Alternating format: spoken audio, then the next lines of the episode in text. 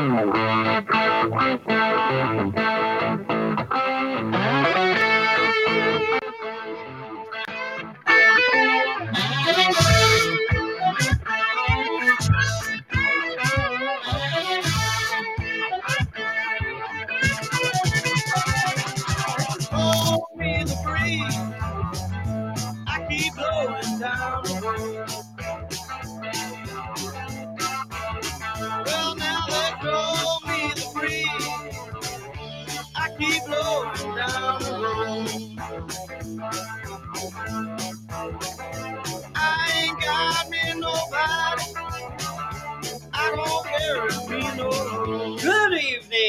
Ladies and gentlemen. Seven o'clock on a Saturday night, and as usual, that means it's time for the other podcast. I'm your host, Robert Stacy McCain. And I'm not hello, folks. It's the other guy on the other podcast, John Hoge here, pedantically reminding Stacy that we're now on daylight wasting time, and so it's the sun is still up.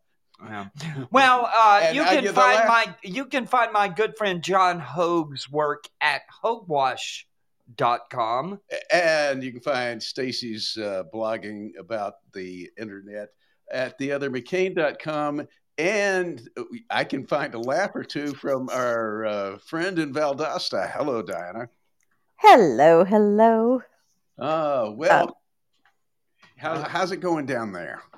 Well, um, it's it, it's uh, unexpectedly pouring rain and lots of lightning and thunder.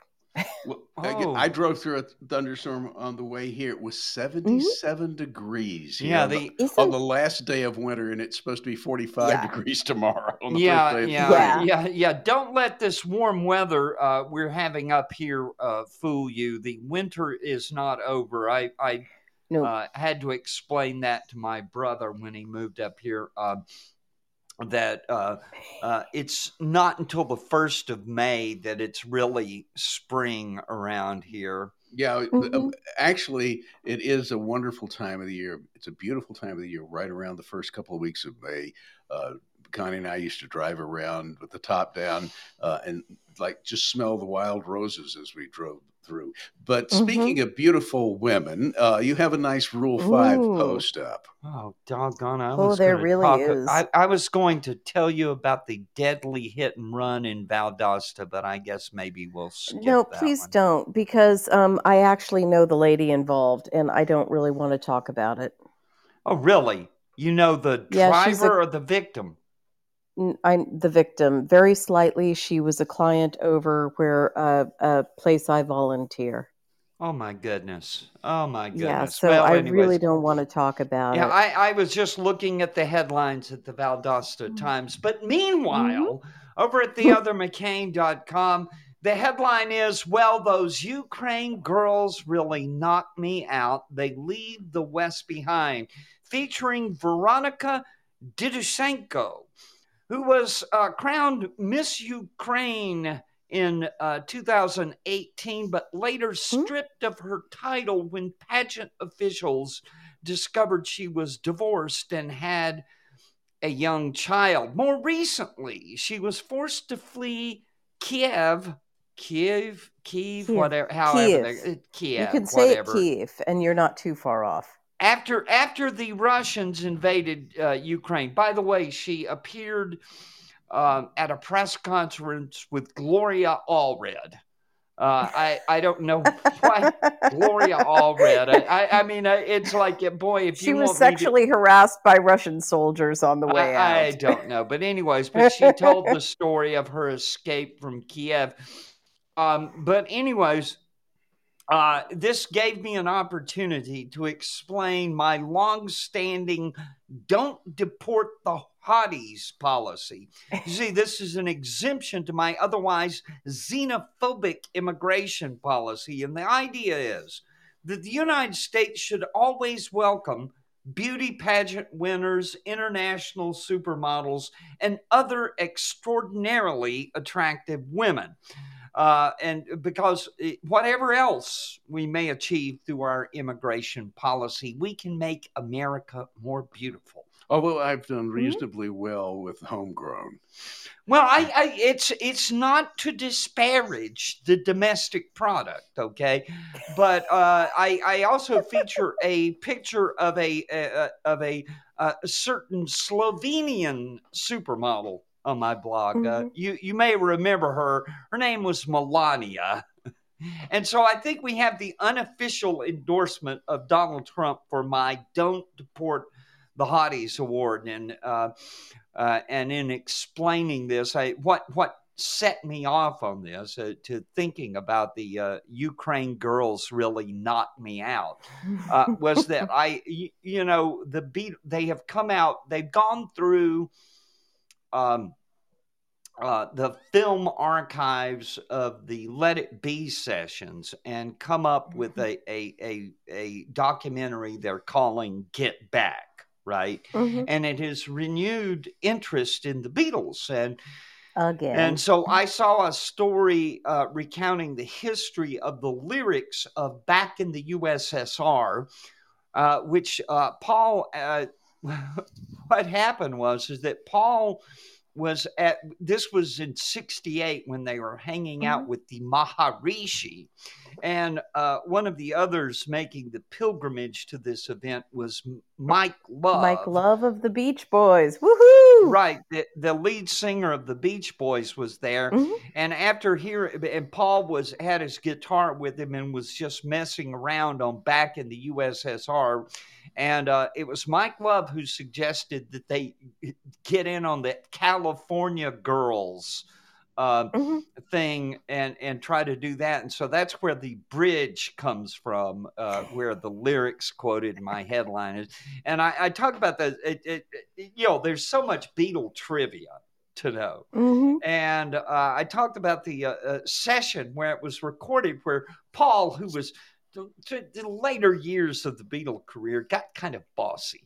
Uh, Mm. Let's face it, and he was trying to tell Ringo Starr what drum part to pay, play, and so Ringo got mad and just walked out of the session. So that left Paul, John, and George there. Well, what they did was they had Paul sit in on drums, and then John took over the bass while they recorded the basic track, and then everything was overdubbed on top of that. But the but the point is that Ringo isn't even on the record. Uh, so Which, you know, is interesting because he's the one Beatle that I actually had a chance to work with once. So, that, you know, this Uh-huh. is the, a Beatle record that, you know, uh, that I have, you know, no connection to when to. did you work with Beatle? Uh, Uh, with uh, Ringo? when he uh, came to Nashville to do some sessions, uh, Mhm. there it's an interesting story. Uh, he had uh, he would, was going to do some country like albums, and so they they brought over a steel guitar player from Nashville by the name of Pete Drake, and they they played Really? the de- the uh, and they played they played the demos and. Pete was unpacking his steel guitar player and writing chord charts while the demos are playing. And he's setting up ready to record this the song, right? And everybody's going, "Well, we got to go back and learn the song." He says, "Don't you know it already?" and, and, and, and, and so they were going like, yeah, right. That's- And so- those so- Nashville session so- cats are amazing. So, so, so yeah.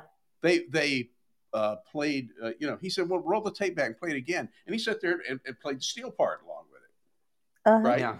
And it like blew everybody away to the point that uh, when Ringo did his next album, he hired Pete Drake as producer and they did it at Yeah. Music City Recorders in Nashville. Yeah, it's a, So it's that's how we met Pete Drake. I was wondering. Thank you. Oh, that's a great story.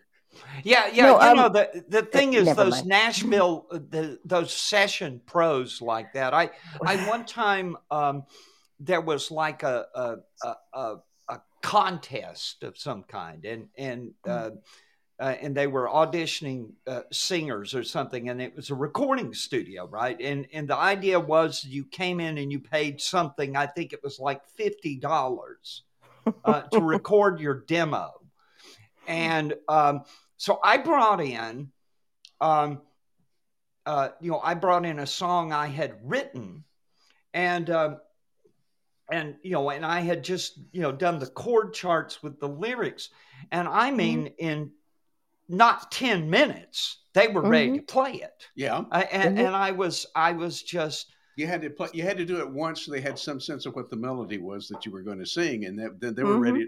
They I- were ready to go. I, I mean, it was it was absolutely uh, how quick they picked it up. Uh, Just, Mhm. just and there really, you had two guys ready to do third and fifth on you, right? Oh, oh, I, it was just, uh, you know, like I said, it, it, it's really amazing, uh, you know, what the uh, pros uh, are, are like to work with. But getting back to our Mm-hmm. getting back to our blogging this week, Oh, I was okay. told yeah. there would be no math. Are you and so- sure? Can we just tell stories? well, uh, this gets into stories. I was told there would be no math, so I didn't do a Pi Day post. That, uh, by the way, Pi Day, folks, if you don't know, is that, 3.14. yeah, 3.14 is pi. Of course, if you're pedantic like me, 22 sevenths is actually a, a closer approximation, so it should be the 22nd of July. But this is It what should, happened. This is what happens with our educational system. Yeah. They are We, going we to had. sure- uh, please don't remember. Don't don't forget the guy who wanted to make pi th- equal to three by legislative decree. I don't remember what state that was, but it was quite frightening. Indiana back in the 1890s. But Yeah. any- Mm. Yeah, but I didn't do I I I, I didn't do so well in math myself. I- it shows. yeah. Ooh, ow! Oh, you have other talents. Yeah, yeah, uh, allegedly. Uh, but uh, uh, but I had a post this week called "The Arithmetic of Equality." and it's no Mm-hmm. and it's this sort of uh, taking apart of the idiocy involved in what you wrote about that is that, that that's one of your talents Yeah, Mhm. uh, John Sexton at uh, hotair.com uh, had a post about the Washington Post did a story about California is considering a plan to do away with tracking in the state's math classes. And uh, they refer to this in quote, it's a way to unravel racial segregation inside school. That's what the uh, Washington Post uh, called it. Well, uh, a education policy analyst, Tom Loveless, uh, who I'm, I'm familiar with, um, Mhm.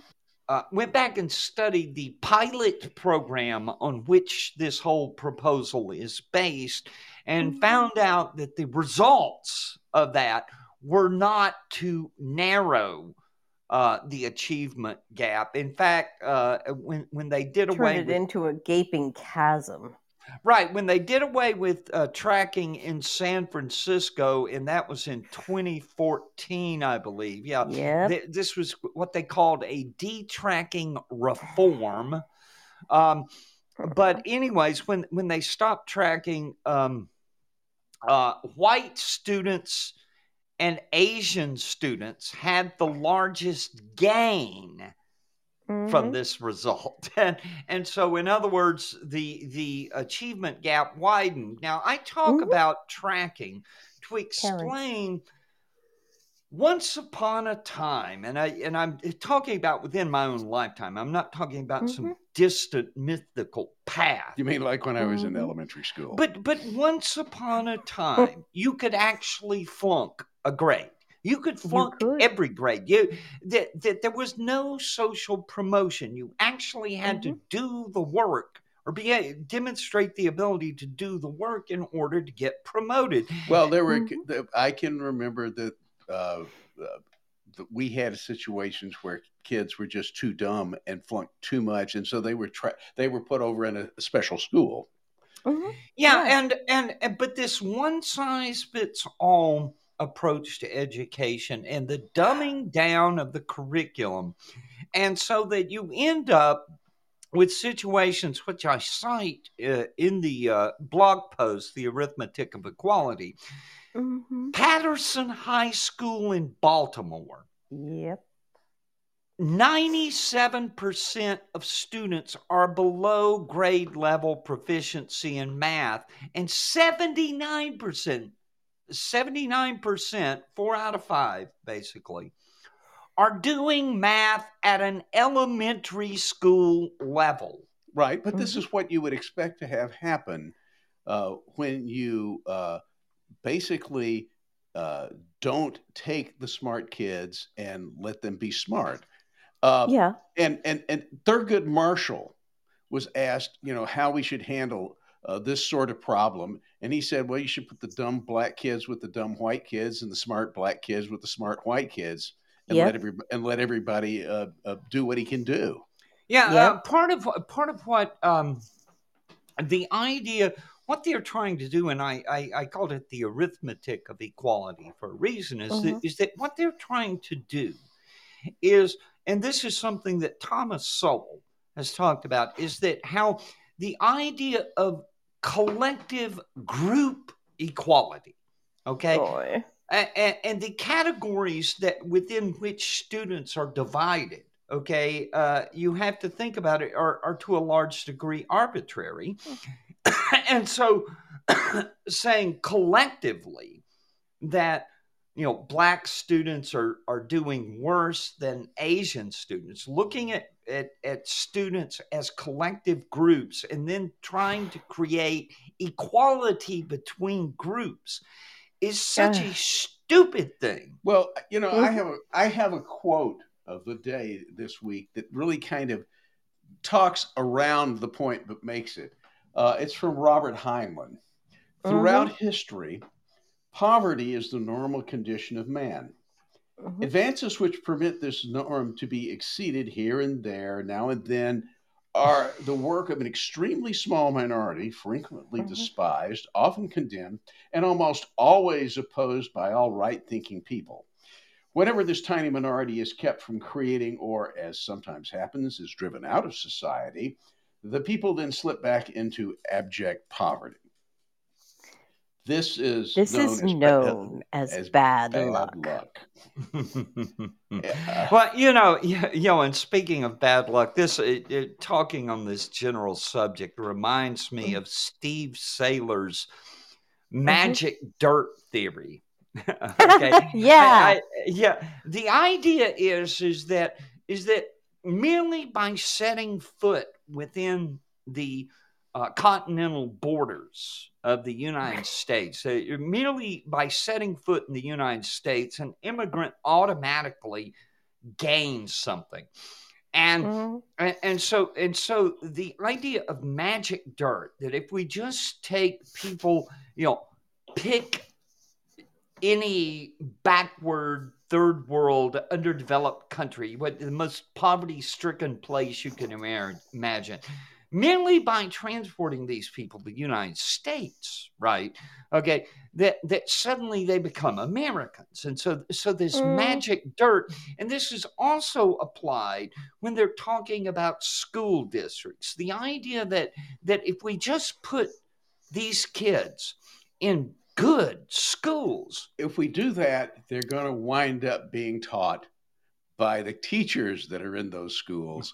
And those teachers are not going to teach them about reality. Unfortunately, these days, they will teach them about the science. yes and Oh, the boy. science is the next thing on the list uh, climate change science equals propaganda um, and uh, i um, feature a Fox News story as tweeted Mhm. out by Ned Ryun. I don't know if you remember Ned Ryun, but he's a conservative activist. Um, Mhm. uh, his father was a uh, congressman from, and and by the way, an Olympic athlete from Mhm. Kansas, as I recall. Uh, anyways, but Ned Ryun said, quoted from a Fox News article, "quote Europe decided not to frack." In Mhm. large part in response to climate activists. We now think there is strong evidence suggesting the climate activists were supported directly through financing from Russia.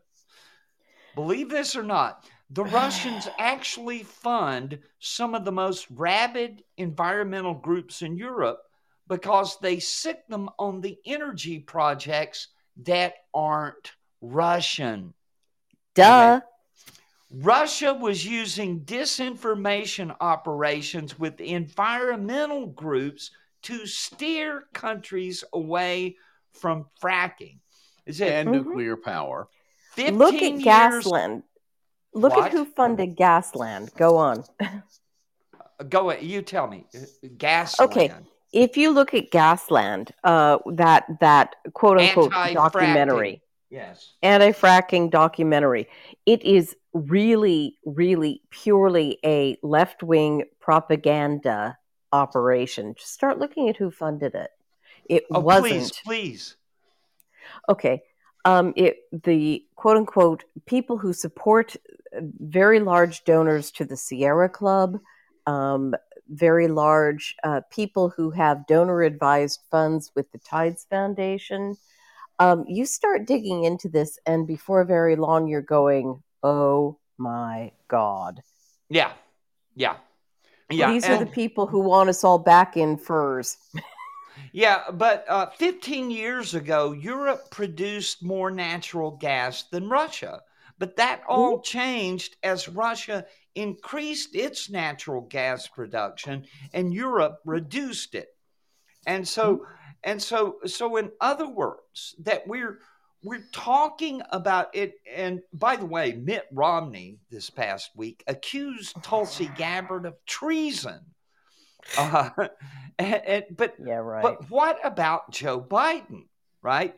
Joe Biden has promised an energy policy that is exactly what Vladimir Putin wants. I've always oh said, yeah I have always believed that the environmental movement, quite generally, uh, was uh, communist propaganda back in the Mhm. Cold War days when uh, what what our enemies wanted, right, was to destroy the U.S. industrial economy, which is what environmentalism is about. It's about Mhm. shutting down the industrial economy. And the people who favor this most don't work in the industrial economy.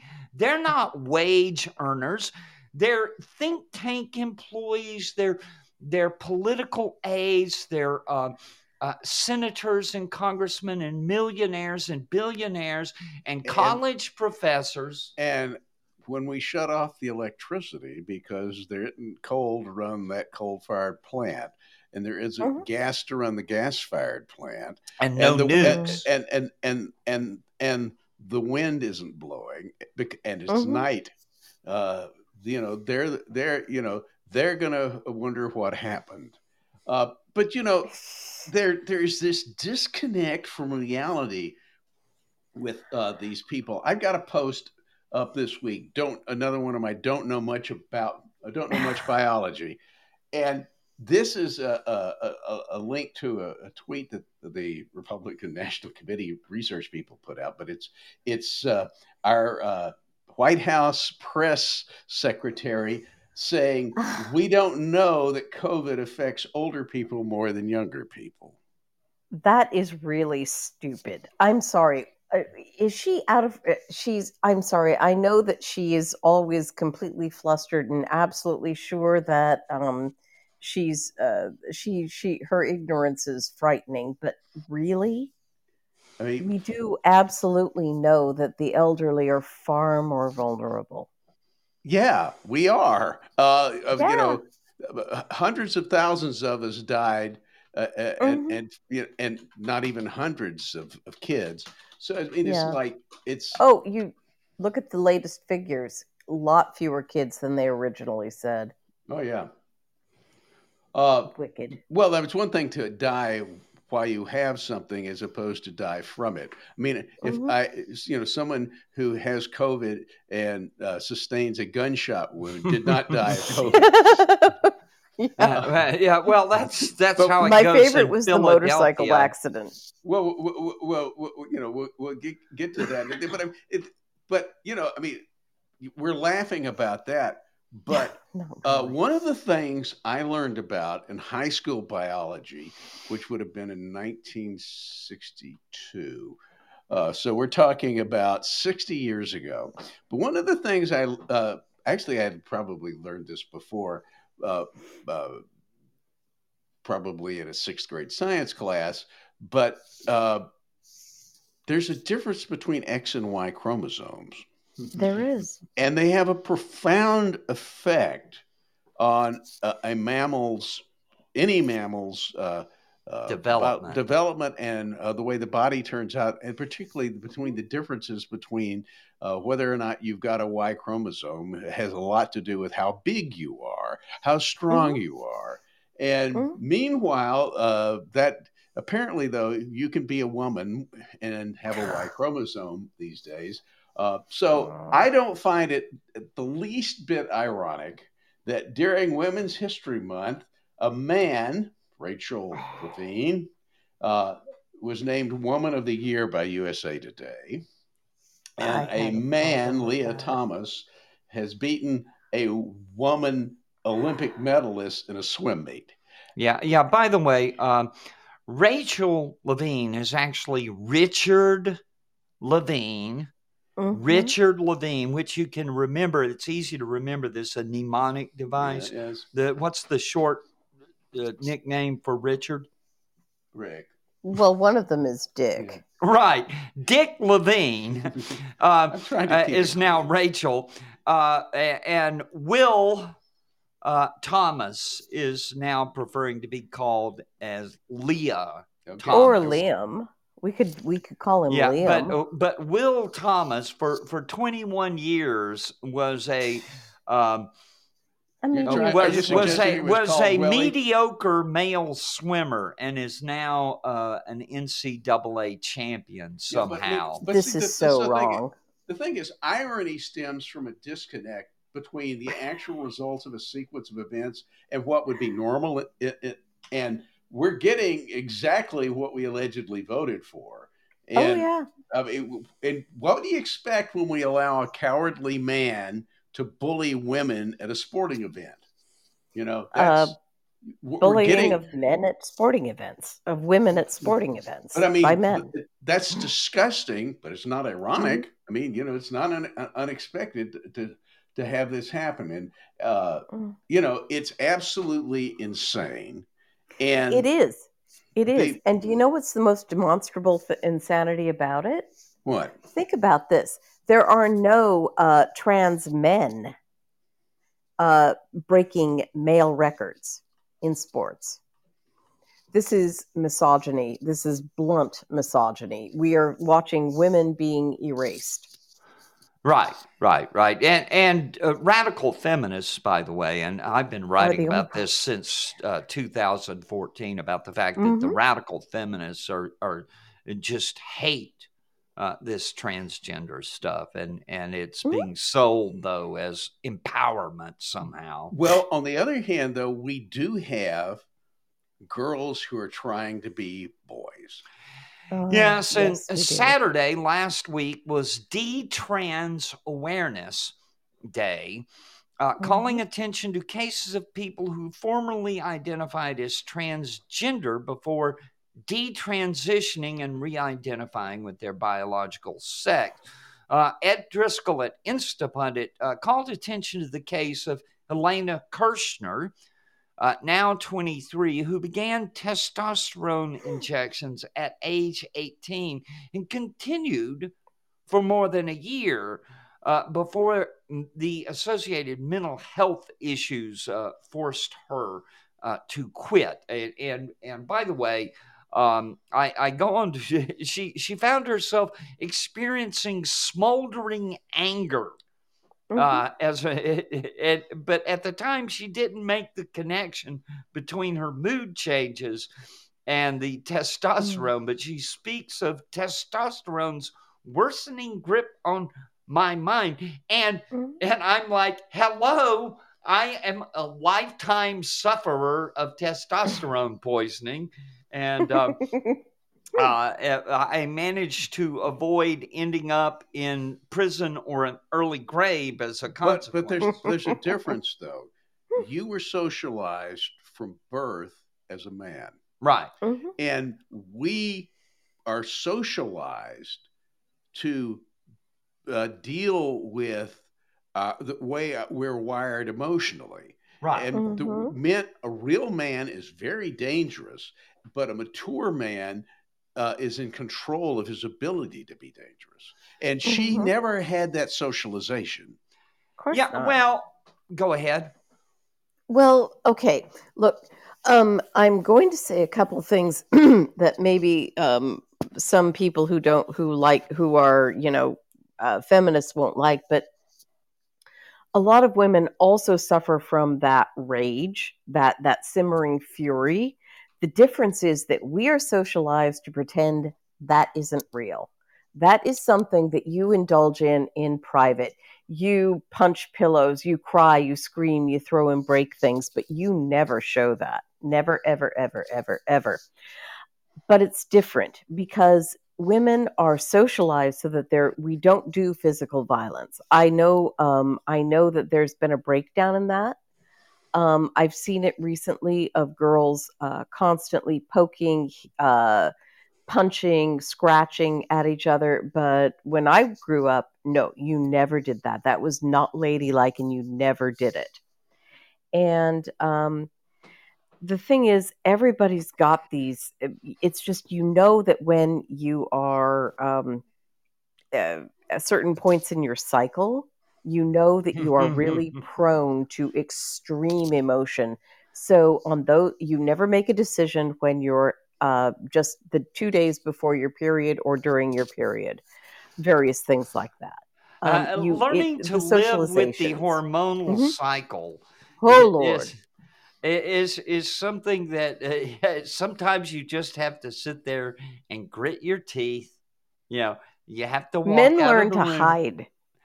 Yeah, men learn yeah. to hide from women during Uh, that period. just uh, you know if if if she's uh, there I, i've said this before there's no such thing as winning an argument with a woman okay Hmm. You- because it, it- it will be forever held against you that you were right okay and so and so so so you you just you you just have to make your strategic um uh you have to But this is the difference Oh. between this is the di- one of the major differences between the sexes. Men Mhm. have wars. right You know, there, there's a wonderful meme going around the internet recently that if, if women were in charge, there would be no more war, but, but countries wouldn't be talking to each other. well, anyways, Oh. to get back to my post, uh, uh, the headline on it is "The Internet is Making Kids Crazy," Mhm. and um, Helena Kerschner talks about how she, uh, how as uh, what happens, and this happens with a lot of girls, uh, that Mhm. as as puberty approaches, their body begins changing. Um, they they're uncomfortable uh, Mhm. developing a mature body, and and their hormones start affecting their moods, and they they don't know how to deal with it. They become self conscious. Uh, develop uh, anxiety order disorders, depression. E- she developed eating disorders, uh, Mhm. among other things. Uh, and this is, uh, you know, this is you know getting kids through these difficult years. Okay, this is this is very hard. Uh, my difficult years uh, lasted a little bit longer than perhaps most people, but um, uh, but yeah. Anyways, but I, I, I anyways, so I, I, I quote extensively from uh, her own writing. But one of the things that happened, she got sucked into Tumblr. Now, folks, if you don't know what Tumblr is, thank God. Okay, I literally thank God. you- Tumblerinas. the Tumblerinas, as they are called. What uh, Tumblr? I uh, when I started writing about radical feminism back in 2014, I I, I Mhm. began to encounter Tumblr, uh, which at the time was a hive of uh, feminist uh, uh, ranting. Uh, anyways, and I was asking. Uh, I brought it up with um, Wombat, uh, our Mhm. my uh, d- my co-blogger Wombat, and he explained that why Tumblr is the way it is, is because you don't need any skill at all. There's no threshold uh, of, of skill needed to use it. Okay, it is a very simple. It it has this feature called the reblog. Okay, Mm. to where and and so people some meme or something will go out and all everybody has to do to generate content on their tumblr page is simply to reblog uh, other people's stuff. And and so so memes and things would just get passed around on uh, tumblr this way and people felt and and people and there was no moderation. She mentions this, by the way, in her, her Mm-hmm. that there was no moderation at all because uh, the guys who were running Tumblr at the time uh, didn't know what the they were doing. I'll just put it to you that way, and it was it was just a a a hive of scum and villainy, if I if I put it to its way. And there were these niches in there, and this transgender niche Mhm. uh, on on Tumblr uh, was something she fell into. Well, but you Mm. know, uh, there are places like that in the internet that people fall into. Uh, Mhm. Twitter can be the same thing. It's just it's more compressed. Uh, Well, there's more grown-ups on Twitter. That, that- well, that's another thing Mm. too, too, or at least that's what they want you to believe. But the thing is, is that you're right about this threshold of skill. I mean, you can't just uh, run a WordPress blog, for example, or blogger, and and and and and just get on there. And uh, it, it, it, it, requires a little bit of organization and competence which is why people should pay attention to the blogosphere because it's a Mhm. filter about competence. And there's another reason they should pay attention to the blogosphere. We're on it, and they should pay particular attention to the yellow button at your blog.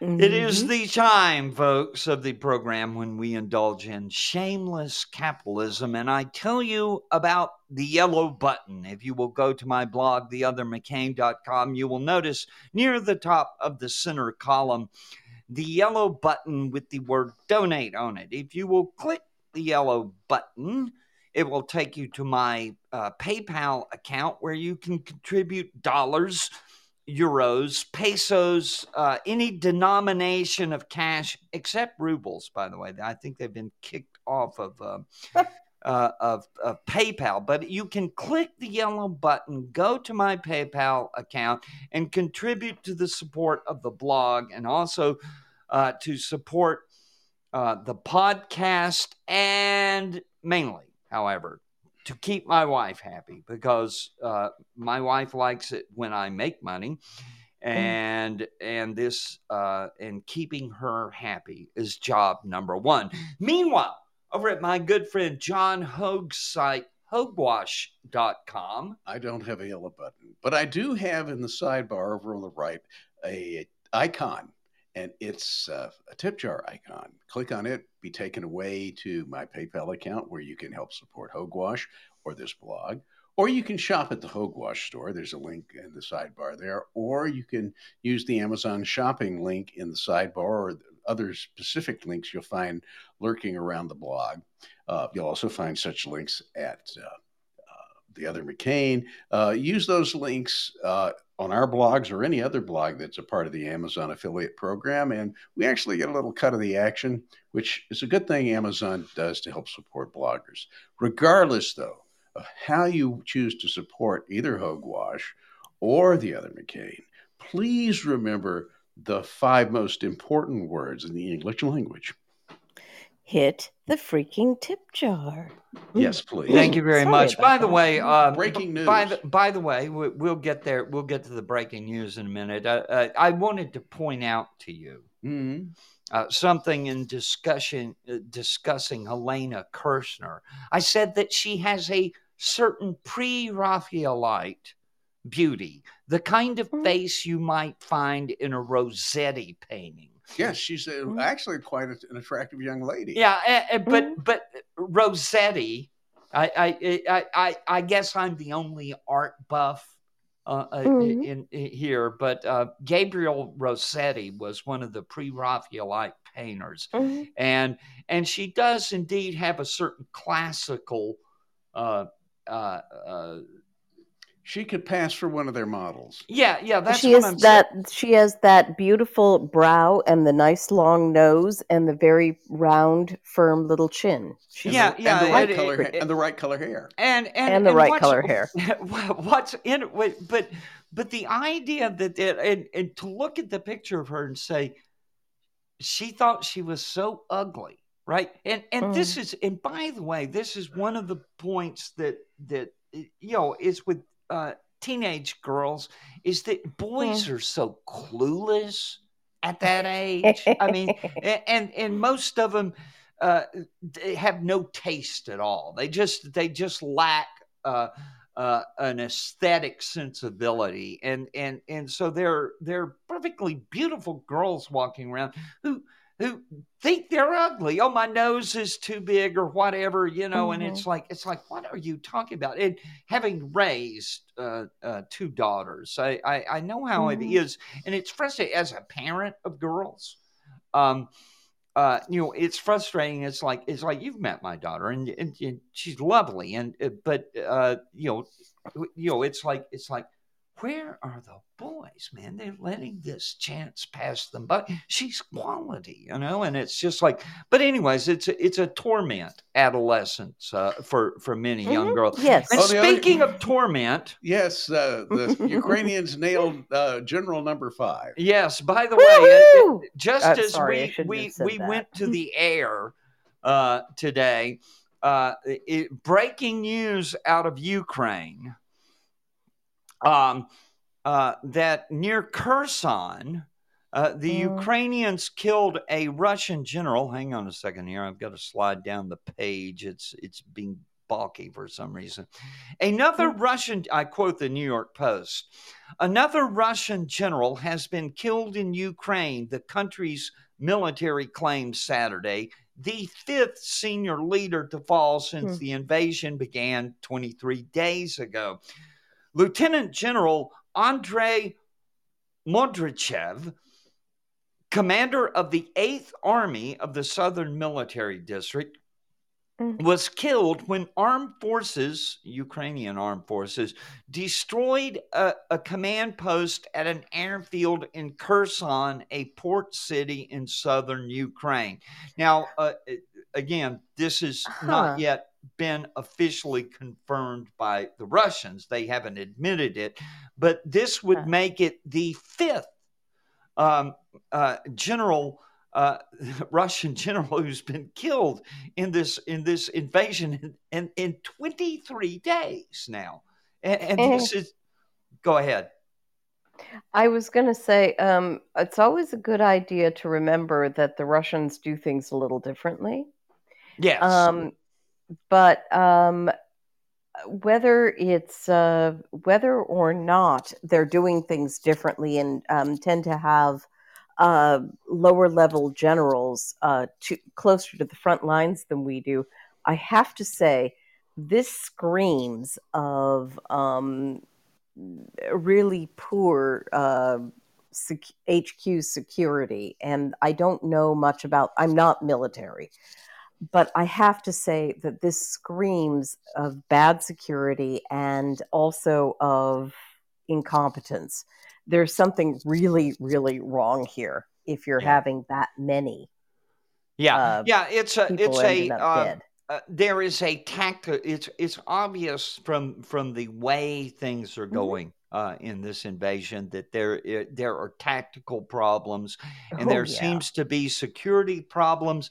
And I was reading this week, and I, I I I stray off the topic here just a little bit to say that I was reading this week about uh, what the CIA has been up to uh, in Ukraine uh, over the recent years, but the, in terms of training uh, the Ukrainians, and and so I have to think that uh, maybe the Ukrainians are are getting a little bit of informational assistance uh, from Western allies in terms of being able to pinpoint. Uh, so many of these ranking officers. Well, not only that, but No you can go online uh, with uh, commercial Earth imaging companies Mhm. and get three meter resolution, uh, you know, just as com- a commercial product, and Mhm. being able to see uh, things that are you know ten feet in diameter can tip you off to uh, a whole lot of stuff. And so, it just Mhm. even that level of of of uh, surveillance is pretty interesting. But yeah, let me just say that uh, various Western uh, countries have been very free with information. Yeah, Mhm. yeah. It. I, I. I think that the Ukrainians are are, are getting uh, uh, intelligence assistance from the West uh, uh, that of a, of a very helpful kind. But anyways, particularly from the Brits. uh, oh the- yeah, the British have been joyous in Uh, this. the Ukraine Defense Ministry this week claimed uh, that they have killed nearly 14,000 Russian troops so far. Now, now this was as the um, uh, war, the invasion, uh, approached the three-week mark, uh, and um, and so so you do the math, you break that down a little bit, uh, but uh, but you know Western estimates are uh, about roughly half of what Ukraine is Mhm. is claiming in terms of the uh, uh, kill total. oh But yeah. if we just say seven thousand, because that's that's what's being offered as the minimum uh, number in Western intelligence estimates, uh, seven thousand troops killed. Okay, and then you have to figure that there's at least twice as many as that wounded. That brings it up to uh, uh, 21,000 troops knocked out of action because most Mhm. men wounded in combat are not going to, um, you know, they're they're seriously wounded enough. They're not going to be back in action anytime soon. So basically, they're losing a thousand men a day. Mhm. You know, Well, I mean, you know, from the point of view. And view, April first is the end of the cons is the end of the conscription term. Well, here's the other interesting thing, though, is that uh, it's one thing to, to kill your enemy that takes him completely out of action. But if I kill a, if I kill an enemy soldier, I've taken one guy out. If I Mhm. wound an enemy soldier, I've taken three to four more out to carry the stretcher. Mhm. Uh, and uh, they may not they may be three or four guys from from behind the lines who have to come forward to do it but they they have to come forward to run the stretcher rather than uh, run a machine gun so you Mhm. know that's that that's part of of, of what's Uh, going on yeah, the here. combat effectiveness Is- is has just- has been, and when you Oh, and. I, I I featured some videos on the blog uh, Mhm. from We- uh, showing um uh, Russian armor getting blasted off, and and they they have lost hundreds of tanks, armored personnel carriers. Well, the thing is is that let's say they've lost 7000 men in 3 weeks we never That's did that in. Viet- no we never did that in Vietnam Yeah. Yeah. yeah, yeah, it, That's it a is lot of people. All yeah, right? it is we a never bloodbath. we, we never did that in 3 months in Vietnam Mhm. yeah, Uh, but you know, we still though have the usual suspects trying to Mhm. spin the news in various ways. And I had a, uh, a, a a post up about a tweet that I saw from Alexandra Chalupa, who is one of the usual suspects, and she wants Tucker Carlson to be tried at the Hague as a war criminal Yeah, right. because of disinformation. Um, and now, for those of you, And by the way, this I'm reading this tweet and I'm like, what the actual hell? Okay, first of all, she said, uh, Carl Carlson is a war criminal, aiding and abetting, and th- this is her words, a hostile enemy of the U.S. According to who? Okay, is there has there been a declaration of war? Has Not yet. has someone has Joe Biden called Russia our enemy? Oh, Mm, no. Nobody has called Vladimir Putin a war criminal, Yeah, yeah, yeah, and and which that's is bad.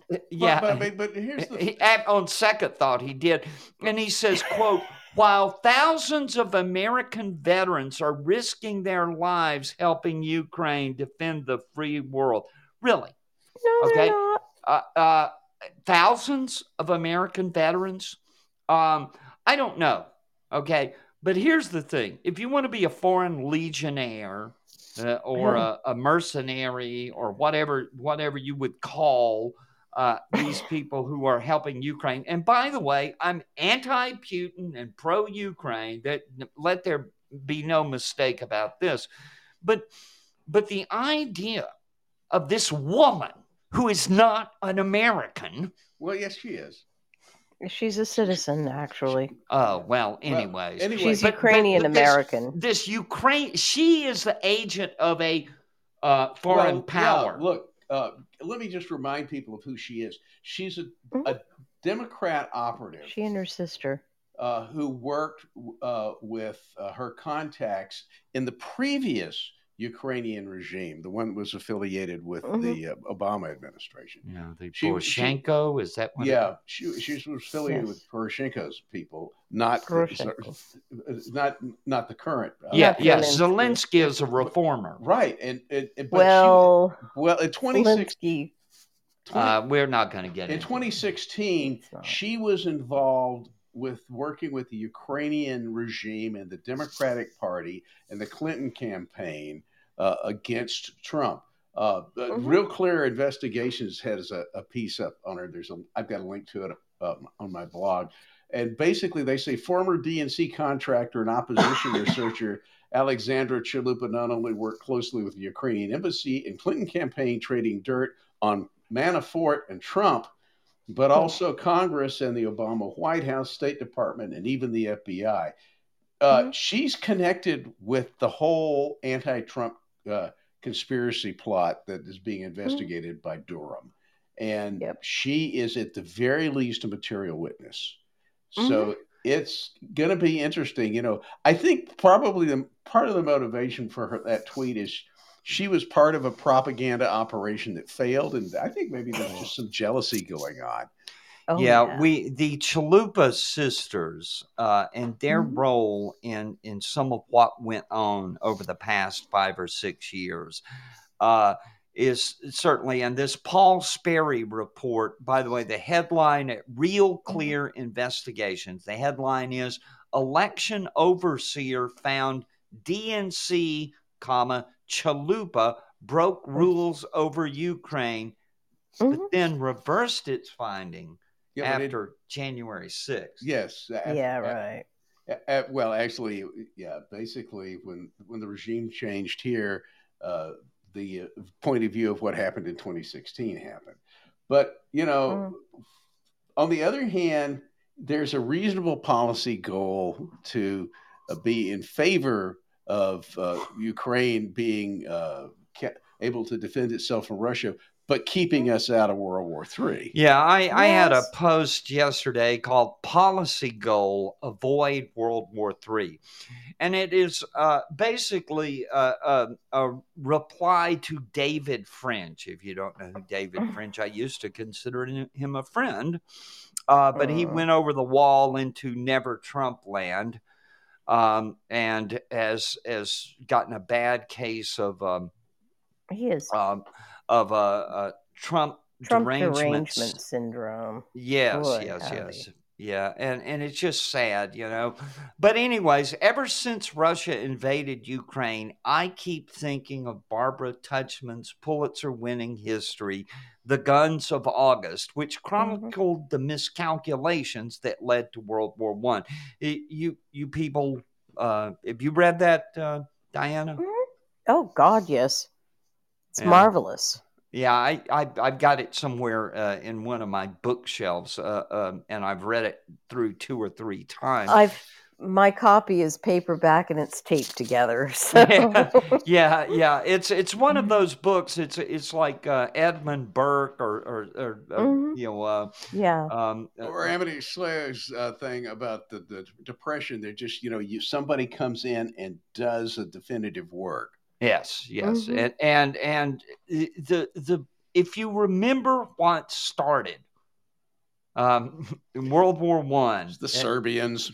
The Serbians, the damned Serbians, and and they they killed the heir to the Habsburg throne, and and and when Franz and Ferdinand. there was- and Sophie. Don't forget Sophie, his wife. and there was the ultimatum okay Mhm. and and this was this was followed by the russian mobilization and and this is one of the things that that i i going back to god um 2002 late 2002 early 2003 when we were mm-hmm. debating quote unquote whether we were going to invade iraq and i'm like guys this is kabuki theater yeah, we oh. don't send half a million troops, deploy them to the other side of the world, and not attack. Okay, we yeah. the decision was made six months ago. Trust me. Well, but, but but see, that's the thing is that I'm not sure that anybody is making any real decisions. And if you look at what we got in the White House right now, Oh God, and the way things were going this week, Mm. I mean, that, what was that thing? Well, I think what he was talking when he wa- was running his mouth about uh, oh people God. ma- people making uh, nude pictures. Uh, I think that that was actually the day before the New York Times then uh, had its uh, uh, moment. Of, of, Oh my fame. God! Oh my Well, God! but I mean, you know, Hunter again. Oh my God, uh, folks! If you didn't, if you haven't seen it yet, um, there were uh, Joe Biden this week uh, got up. There was an event uh, where he was uh, talking about the reauthorization of the Violence Against Women Act, and he apparently decided to ad lib a little bit because one of the things in the Violence Against Women Act is that it creates a, a new civil rights cause of action. You can make a civil rights complaint.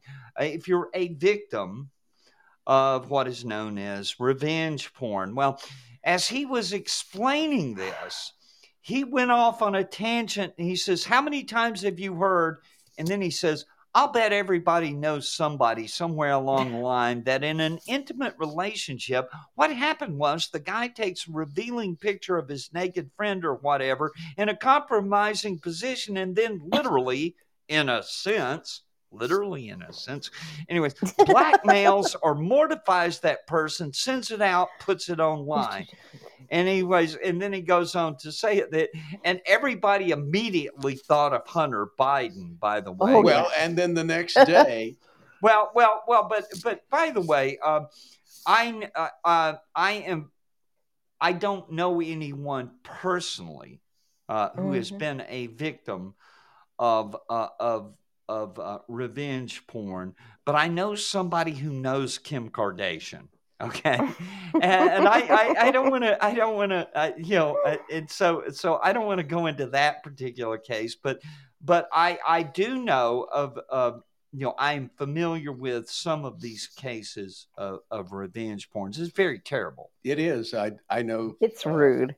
uh, let's just say it's it's kind of hard to have uh, not been in the entertainment business and not know somebody who uh, got pictures made the uh, when they shouldn't have been. Yeah, So- it's sad. Anyways. But you know, but see, the thing is, this happens the day before the New York Times announces that the narrative ch- has changed. You know, and uh, they were they reported and and apparently the narrative is as changeable as the science because they reported that uh, Hunter's laptop isn't Russian disinformation, and so immediately people were blowing up all over Twitter. Well, are you know is New York Times going to get uh, sh- sh- sent away from Twitter just like the Post was? And apparently, apparently no. Uh, Twitter safety got the narrative change notice uh, well enough in advance that uh, they they never uh, took any action against uh, New York Times if they knew what was they knew what the narrative was. It's interesting though, following uh, around Twitter that day, Michael Isikoff uh, posted uh, a, a, a thing about uh, the New York Times story, and it starts off in a category of "didn't see this coming." And the whole thing is, if Isikoff is telling the truth about he didn't see it coming, that implies Yeah, he's no longer on the inside of the media deep state complex. Um, yeah. I mean, it's pretty clear that the reason a grand jury has been kept in business investigating Hunter Biden is to provide uh, an indictment if the big guy becomes too much of a liability for the deep state. Mhm. So Well, I, I, I think, think the battle space is being prepared. no, no. I tell you Mhm. what's going on with that investigation. Okay, you want to know? What, what is being It, run by it- Russian? it gives them an excuse to essentially plead the fifth in public statements. Says, "Well, we can't comment on this because it's under investigation." If you remember the Clinton administration, Yeah. by the way, Oh, this was their. This was they were able. Well, we can't comment on that because it's the subject of an ongoing investigation, and so so they were able to suppress uh, any harmful narratives. well, Right. that's already not working, man, but we'll get to that. But uh, Mhm. you know, I think it's the whole thing's being run by the FSB. Uh, wouldn't surprise. I, I, I, I have a post up. I, I put it up Thursday, the same day that the New York Times finally confirmed um, uh, that uh, the laptop from hell was real. And by the way, you can uh, you can uh, buy a copy of the book, The Laptop from Hell. Uh, via my website, by the way, that's uh, Miranda Devine. Miranda Devine, if you know, is a, the extremely good columnist from the New York Post, and someone I'm also acquainted with at secondhand. I know people who know Miranda, but anyway, Mhm. uh, I had a post up called "A Few Words About Russian Intelligence." Uh, we have learned that Sergei Beseda, head of the FSB, which is Russia's Foreign Intelligence Bureau, um, is reportedly under house arrest because of their failures in connection with the Ukrainian invasion. Okay, is that in other words that one of the people that uh, Putin blames for what's gone wrong in the Ukraine is the head of the FSB. Either that or he fears that the head of the FSB might become part of a coup against him. I don't know. But, anyways, so the head of the FSB, which is the uh, successor to the KGB of Cold Mhm. War fame, um, Mhm. but anyways, he's now under house arrest, and that got me thinking about. Uh, so he's under house arrest allegedly because they don't know what they're doing, right? Okay, they failed to to est- properly estimate the level of Ukrainian resistance, and so he's under house arrest. Well, some of us remember that during twenty. Uh, the 2016 presidential campaign, and for a couple of years after that, we were Mhm. told that these Russian intelligence was was just so good at at at at, at uh, uh, manipulating elections and everything like that. Well, Mhm. uh, I, I pointed out uh, a 2021 interview in which Hunter Biden finally admitted that the laptop um, could quote be his, and he said, Mhm. "Oh, of course, certainly. It it it. Therefore, there could be a laptop out there that was stolen from me. It could be that I was hacked. It could be that it was the it was it was Russian intelligence. It could be that it was stolen from me. And so he just kind of threw that out there that the Russian intelligence was thing.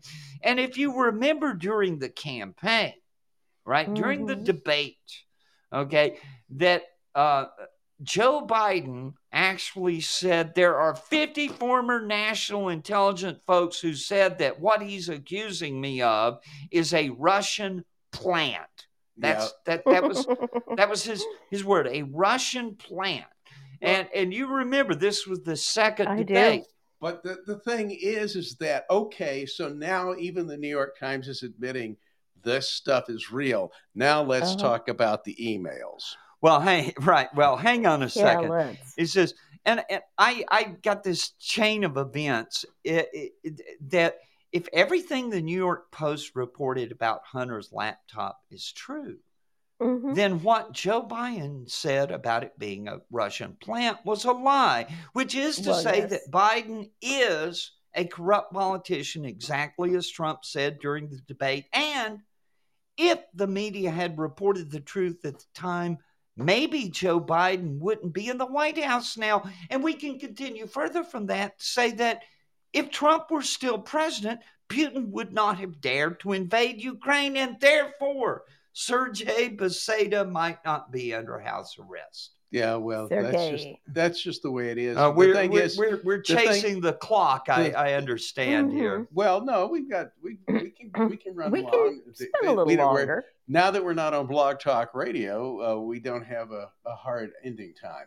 But the, the, no, the thing I wanted to point out is that people are now starting to get into well, what's in the emails again, and uh, when uh, the White House press secretary was asked about um, uh, uh, possible uh, foreign affairs uh, conflicts of interest with uh, uh, Russia and China, she did not have a good time. There's a if you it's not hard to find uh, uh, links to the video uh, clip around there, but it- blink, know, blink, blink, blink, blink, blink, blink, blink. yeah. On the oth- Deer headlights, some assembly required. yeah, yeah. but Oh, oh, it- her blinking was hysterical. I am so scared. Please I, stop well, I asking need me to, this I need to go back. I need to go back and look and see if it's Morse code for help me. Uh, Eh, SOS. It looked like SOS at a certain. but anyway, anyway, we we're, we're getting to the end of the sh- show where we deal with lesser crimes. Uh, and, and basically, I wanted to point out that I had a post called "Forget It, Jake. It's Chicago." Uh, Uh, an Illinois state appellate court has ruled that uh, Jussie Smollett uh, can be released from jail on bond while his lawyers appeal his conviction for staging. He didn't pay crime. bail. He's free without bail. That's Yeah, the they just turned thing him that loose. offends me. Yes. yeah. Yeah. But and- anyway, well, but you know, he, at least he had to spend Oh. some time in the same cell as his attacker. Doom, doom. Shh. Bum, bum, Speaking of other dangerous people, though, who are crazy. Oh yeah. Yes, uh, uh, our crazy people are, are dangerous. I, I I have said this uh, over and over and over again on the blog. Our crazy people are dangerous segment this week involves 30 year old Gerald Brevard III, a suspected serial killer who was arrested Tuesday, accused of murdering two homeless men and wounding three others in a series of shootings in D.C. and New York. And uh, the the part of the story that uh, I, I call to your attention is that the suspect's father told the Daily Beast on Tuesday he was crushed to hear the news about his son's arrest. He said they spoke on Monday and Brevard did not say anything out of the ordinary. It was a normal conversation, the father who lives in Las Vegas said. But he was dealing with mental illness for the longest time. He has been in and out of mental hospitals, end quote. And and you know, it's like, wait a minute. A guy who has been in and out of mental hospitals turns out to be a serial killer. You know, and I'm like, I'm like, haven't I been telling you this? Anyways, but something else that won't surprise you is that Brevard has a long criminal history that Mhm. includes allegations of violent crimes such as Mhm. July 2018. That was only less than four years ago. Brevard was charged with assault after allegedly branding a knife and attempting to stab another individual during a dispute. Attempted murder, really.